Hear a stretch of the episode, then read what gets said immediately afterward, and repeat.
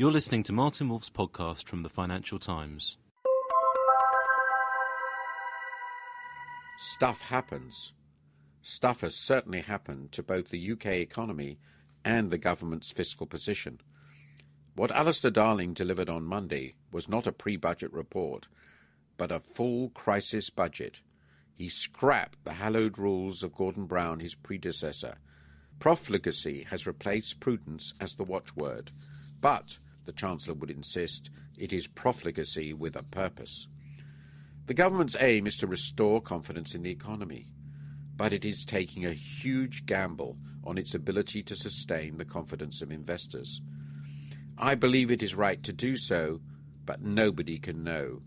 The risk that these monstrous fiscal deficits, with public sector net borrowing forecast at 8% of gross domestic product in 2008 09, falling to 2.9% only in 2013 14, will trigger a sterling crisis, a big sell off of UK government debt, or both, is not small.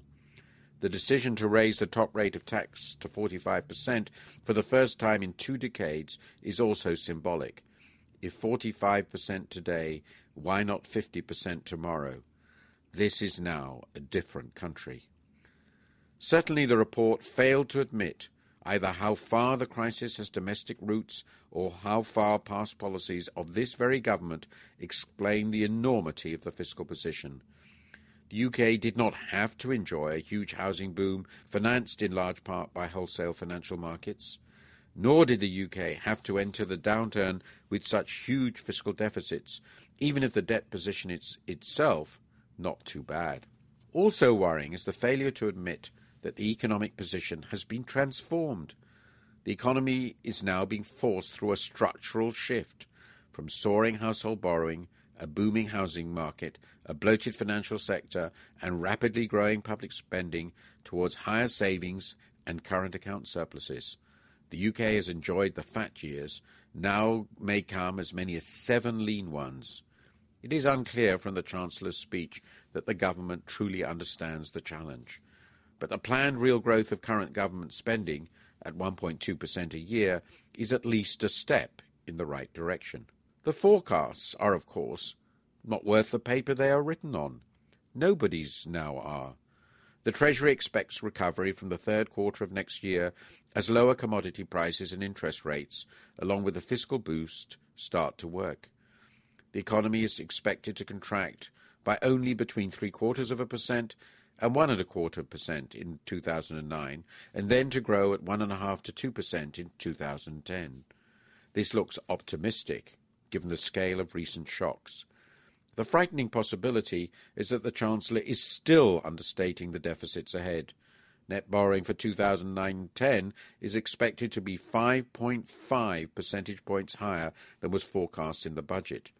It could end up much higher still.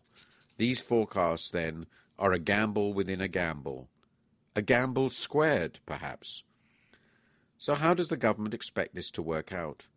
The cyclically adjusted current budget is forecast to reach a deficit of 4.4% of GDP in 2009 10, against an actual deficit of 5.3%, and is not expected to return to balance until 2015 16. That is so far in the future as to be almost irrelevant. Cyclically adjusted net borrowing is forecast to fall slowly from 7.2% of GDP in 2009 10 to 2% in 2014 15. This then is red ink as far as the eye can see. Net debt, far from staying below 40% of GDP as laid down by Mr. Brown, is expected to be 57% in 2012 13. The overwhelming part of these deficits is structural, not cyclical.